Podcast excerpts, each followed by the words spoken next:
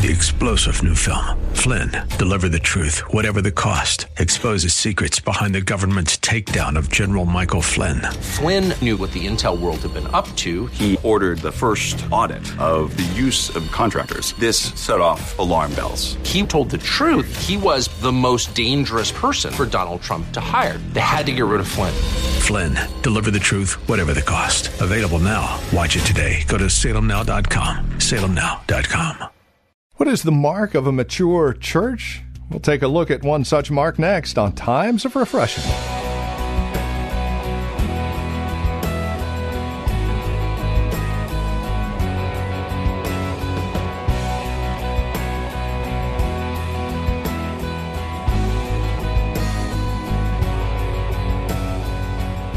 There are a lot of marks that tell us whether a church is growing or not. Not necessarily the numbers, we're talking about a spiritual growth. One of those markers can be found in the term intercession. Indeed, a mature church is one that seriously looks after and cares for others, even including interceding on their behalf, caring that much for them. Welcome to Times of Refreshing with Pastor Napoleon Kaufman from The Well, a Christian community. We would invite you to join us today as we take a look at the sign of a mature church, that of intercession. With today's broadcast of Times of Refreshing now, here's Pastor Napoleon Kaufman. Hebrews chapter 7, verse 20 to 25 tells us a little bit about the heart of our Lord, his passion, and what he really lives to do for us. Look what it says here in verse 20.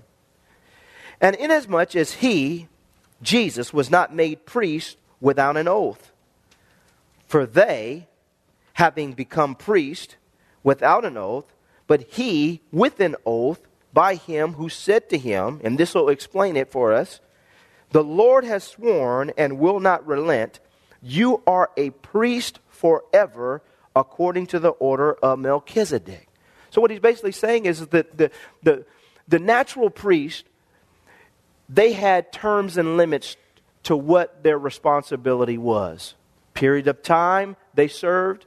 Then, eventually, these individuals died. They were established as priests without an oath. It wasn't that God did not want them to be priests, but the Lord Jesus Christ, when He came along, He was established with the priesthood that, that was after the order of Melchizedek, which was an everlasting priesthood. And not only was he established to an everlasting priesthood, but he was established with an oath. And this was the oath in verse 24, 21. The Lord has sworn and will not relent. You are a priest forever, according to the order of Melchizedek. By so much more, Jesus has become a surety of a better covenant. Also, there were many priests because they were prevented by death.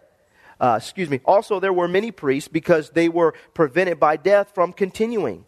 But he, Jesus Christ, because he continues forever, has an unchangeable priesthood.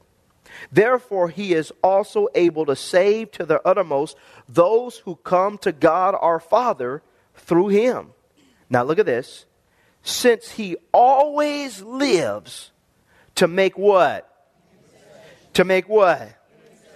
To make intercession for them. This is the heart of our Lord. It says he always lives to do this. And if Jesus Christ always lives to make intercession, and this same Jesus is on the inside of us, and he's living and dwelling and moving on the inside of us, we should always live to make intercession. It has to become our passion to interpose ourselves between two parties and their difficulties or crisis. To offer up prayer to God, to stand in the gap, to say, Lord, what can we do? Lord, I ask you to affect change. And if need be, I like what it says here to offer aid or arbitration or mediation so that people can come to a place of safety and security in their lives. Well, this is our heart. This is our desire.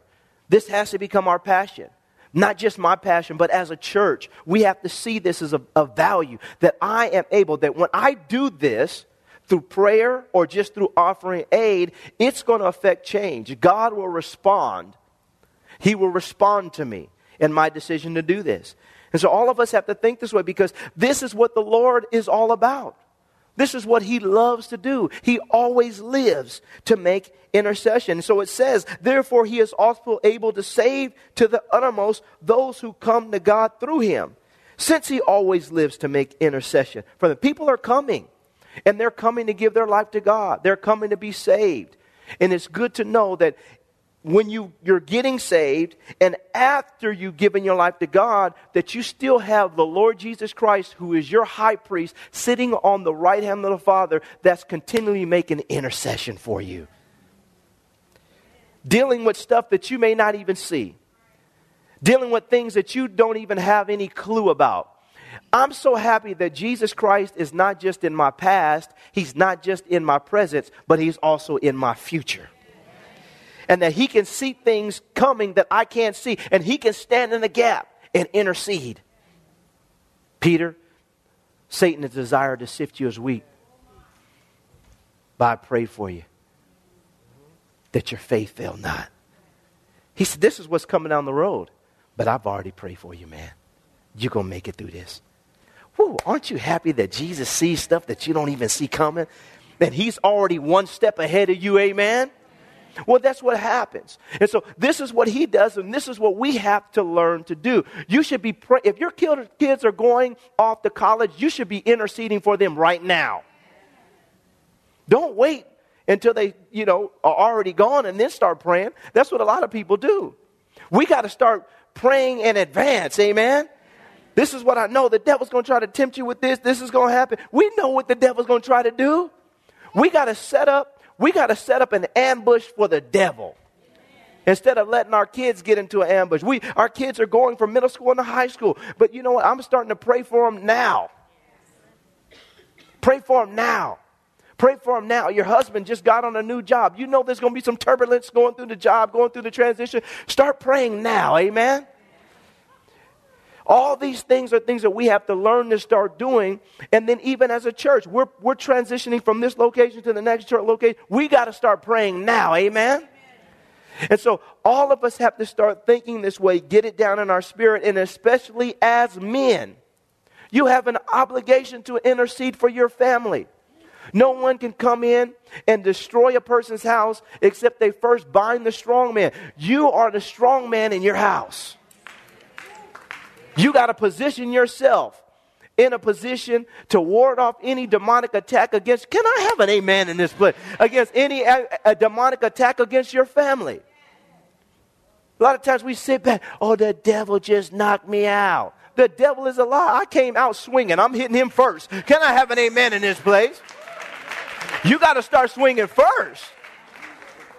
And what happens is people don't realize that this is, has to be a part of our culture. It's the Lord's heart.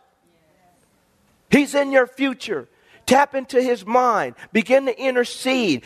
You can, you can, you can thwart the enemy's attacks and schemes if you step out and respond to God, open your heart up to God, and allow intercession to begin to flow. This is a big part of what we've got to do as a people of God. And God wants us to do it because at the end of the day, it's his heart. He always lives to make intercession. Amen? Go to 1 Timothy chapter 2, verse 1 on down to 4. It says, Therefore, I exhort, first of all, that supplications, prayers, intercessions, and giving of thanks be made for all men. Somebody say, All men all men. For all men. He says, for kings and for all who are in authority. Why? That we may lead a quiet and peaceable life in all godliness and reverence. He says, For this is good and acceptable in the sight of God our Savior, who desires all men. Somebody say, All men who desires all men to be saved and come to the knowledge of the truth. This is important. Jesus' heart is to, is to intercede. But then I love it because he says, now the Bible is telling us clearly that we have to pray for, for all men. And this is important because a lot of times we can be selective in our intercession. Selective in our intercession. You know, we don't mind praying for our kids and for our family, you know. But what about that coworker? You know the one that been stabbing you in the back and lying on you on the job and but then they come in and they they get hit with a sickness or something or somebody dies in their family. And we hear about it and and instead of us praying for them we're thanking God. That's not how we respond. As the saints of God we have to realize that God wants us to interpose ourselves between a person in their crisis. That our job is to go before God and intercede for everyone, not just for people that we think are right or agree with us or we think are, you know, uh, acceptable in the sight of God. We let God deal with that. Our job is just to intercede and pray for everyone. Amen? And it's our job to do this. And, and I think that sometimes we, we don't realize it. He says, Therefore, I exert, first of all, that supplications, prayers, intercession, and giving of thanks be made for all men, for kings. In our case, it would be someone like the president and all who are in authority, our government. How often do you pray for your president? Do you pray for the House, for the Senate? Do you pray for senators? Do you pray for people? You know, a lot of times this is one of the big things, especially when we have years like this, when we have, you know, the political thing going on and we're getting ready to vote and who's that. And, you know, there's so much division in the country. But us as Christians, we shouldn't get involved in all that. At the end of the day, we serve the King of Kings and the Lord of Lords. Amen. Doesn't matter if you're Democrat or Re- Republican or whoever. At the end of the day, we need to pray for all of our leadership. Amen. And I think this is big because this is one of the ways in which the devil brings division in local churches. And I'm telling you right now, and I know you love me, but I'm telling you, we don't tolerate that around here. We don't let a political spirit and all this stuff come into the church. And you won't hear me preaching politics from this pulpit. I preach Jesus Christ and Him crucified. Can I have an amen? I encourage you to vote. But I'm not going to sit here and trying to dictate policy in people's lives. We all need to pray, hear from God. If we all have the Holy Spirit and do what the Spirit of God is telling us to do, amen? And we're not going to sit here and fight about who this, red, you red, you blue, you. The devil is a lie. I'm covered in the blood. That's what I'm covered in. And all of us got to realize that, amen? We got a kingdom culture at this church. And so, regardless of who's in leadership, our job is to stand in the gap and intercede and to pray and to believe that God's will, will will be done on earth as it is in heaven. It doesn't matter. I don't care if the president is green. I'm going to pray for him. Amen. And all of us here have to stop and say, okay, God, you're saying through your word that we are to pray and offer up prayers for kings and all who are in authority that we may lead a quiet and peaceable life in all godliness and reverence. We can affect change in our communities through our prayers.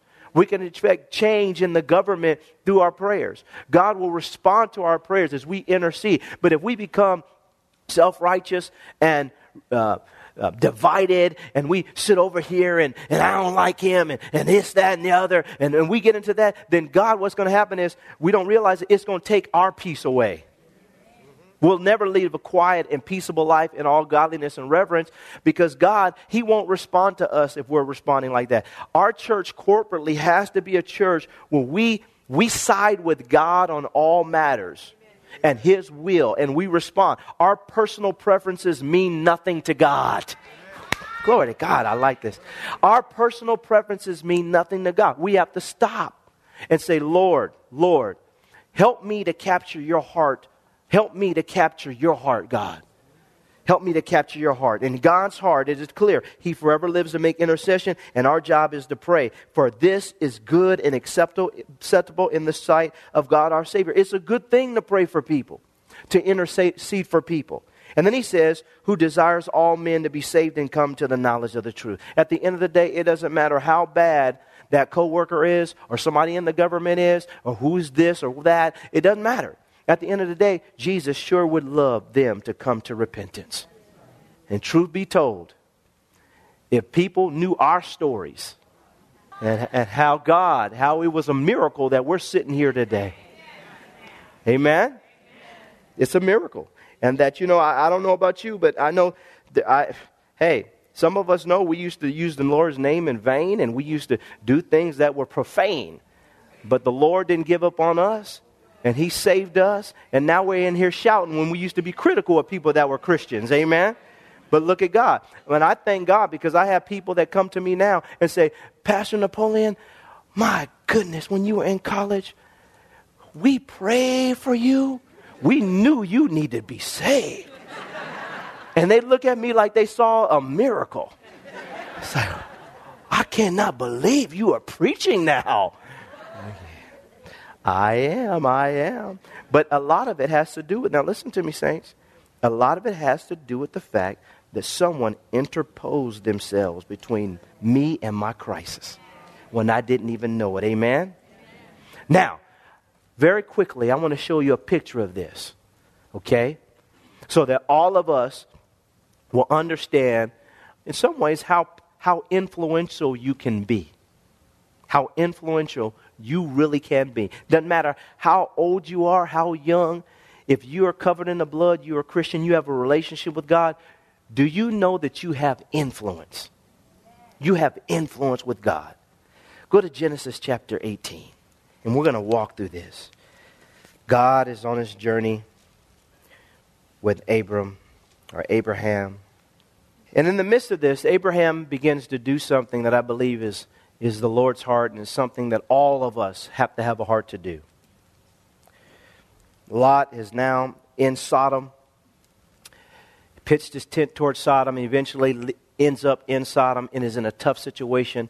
This city is engrossed in immorality like we've probably never seen before ungodliness, de- debauchery, revelry, drinking parties, ungodliness, filth, perversion, lust, on a scale to which God had said, I've had enough. I've just had enough. And he's not just talking about individuals, he's talking about the whole city. But here comes Abraham. Then the men rose, verse 16, then the men rose from there and looked toward Sodom. And Abraham went with them and to send them on their way. And the Lord said, Shall I hide from Abraham what I am doing? Since Abraham shall surely become a great and mighty nation, and all the nations of the earth shall be blessed in him. For I have known him. Look at this relationship. In order that he may command his children and his household after him, that they should keep the way of the Lord to do righteousness and justice, that the Lord may bring to Abraham what he has spoken to him. And the Lord said, Because the outcry against Sodom and Gomorrah is great, and because their sin is very grave. Look at this. He's talking about a city. Their sin is very grave. I will go down now and see whether they have done altogether according to the outcry against it that has come to me, and if not, I will know. Then the men turned away from there and went toward Sodom. Sodom, and Abraham stood, still stood before the Lord. And Abraham came near and said, Would you also destroy the righteous with the wicked? What he's doing now is he's interposing himself between God and these people.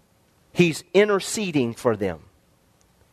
He stands. These men go. It says in verse 22 Then the men turned away from there and, and went toward Sodom. But Abraham still stood before the Lord, and Abraham came near and said, Would you also destroy the righteous with the wicked?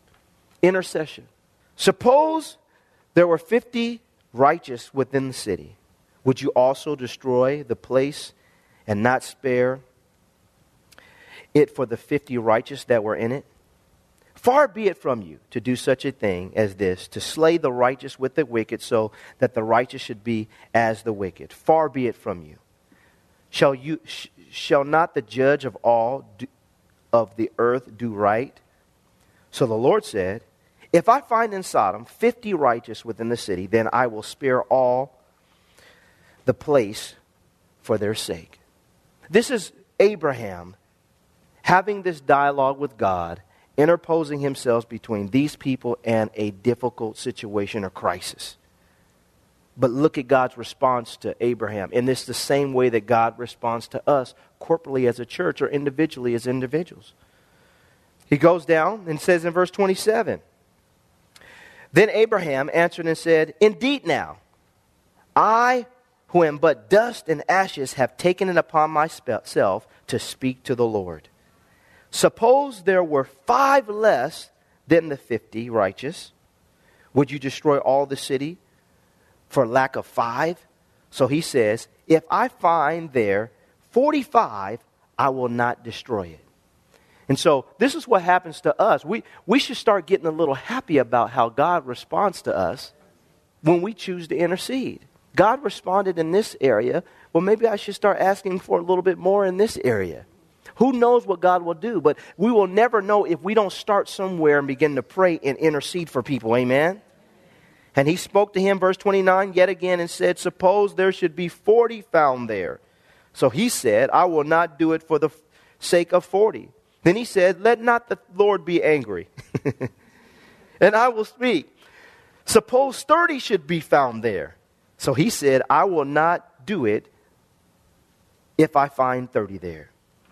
And he said, Indeed, now I have spoken, taken it upon myself to speak to the Lord. Suppose 20 should be found there. So he said, I will not destroy it for the sake of 20. Then he said, Let not the Lord be angry, and I will speak but once more. Suppose 10 should be found there. And he said, I will not destroy it for the sake of 10.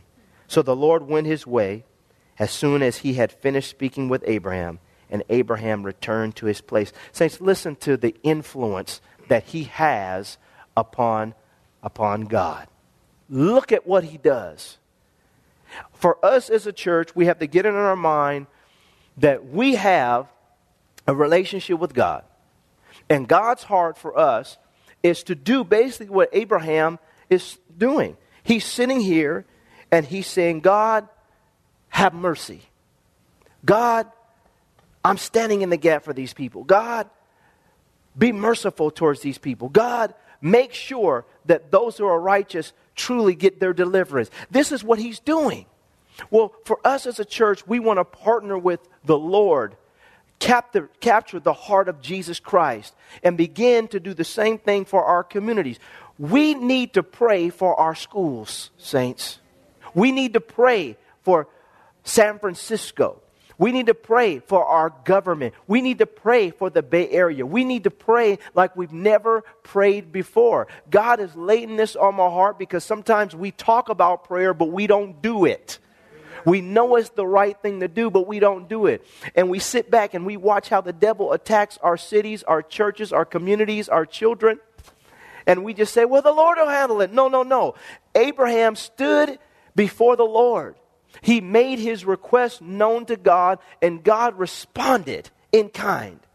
As for us as the saints of God, we have to stop and start realizing how influential we are with God that I know something that can affect change in this country. I know something that can affect change in our communities. I know something that can affect change in our schools. And it's not just picketing. It's not just going out and having a, a, a take over the city. What is it called? A, a occupy. It'll save you a lot of time and money if you just drop to your knees. Can I have an amen in this place? If you drop to your knees and you say, God, Move in this situation. God, we're standing in the gap for this situation. God, we position ourselves in this situation. God, have mercy. There are people that love you and that are concerned about your, your purposes and your desires in their life. God, have mercy upon them. And God will respond to our prayers. Amen? Amen. And so, all of us, I am challenging every single member of this church, every person under the sound of my voice it's time for us to step up, to go to another level, and say, God, if we want to change our economy, if we want to change what we have going on, like I said, in the schools, then Lord, we're committing ourselves to intercession. We're committing ourselves to prayer. We're committing ourselves to standing in the gap for somebody else that they, there might be a gap between them and their crisis and their difficult situation. Simple, but necessary right now.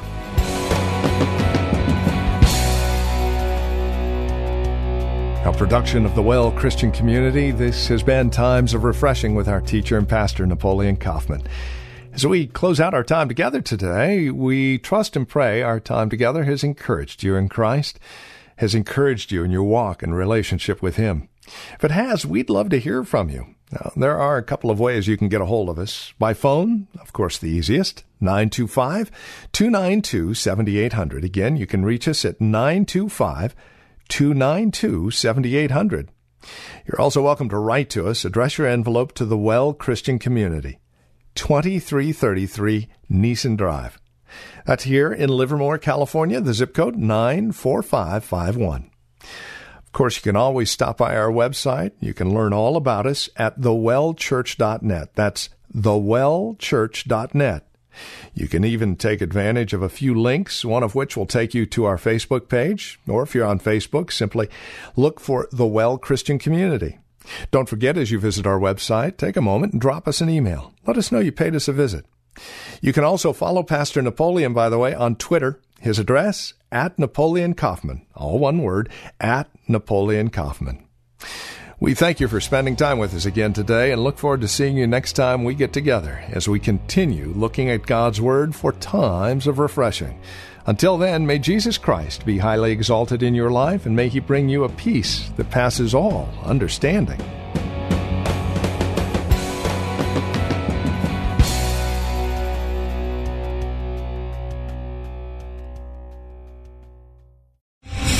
Star general Michael J. Flynn, head of the Pentagon Intelligence Agency, knew all the government's dirty secrets. He was one of the most respected generals in the military. Flynn knew what the intel world had been up to. He understood its funding. He ordered the first audit of the use of contractors. This set off alarm bells.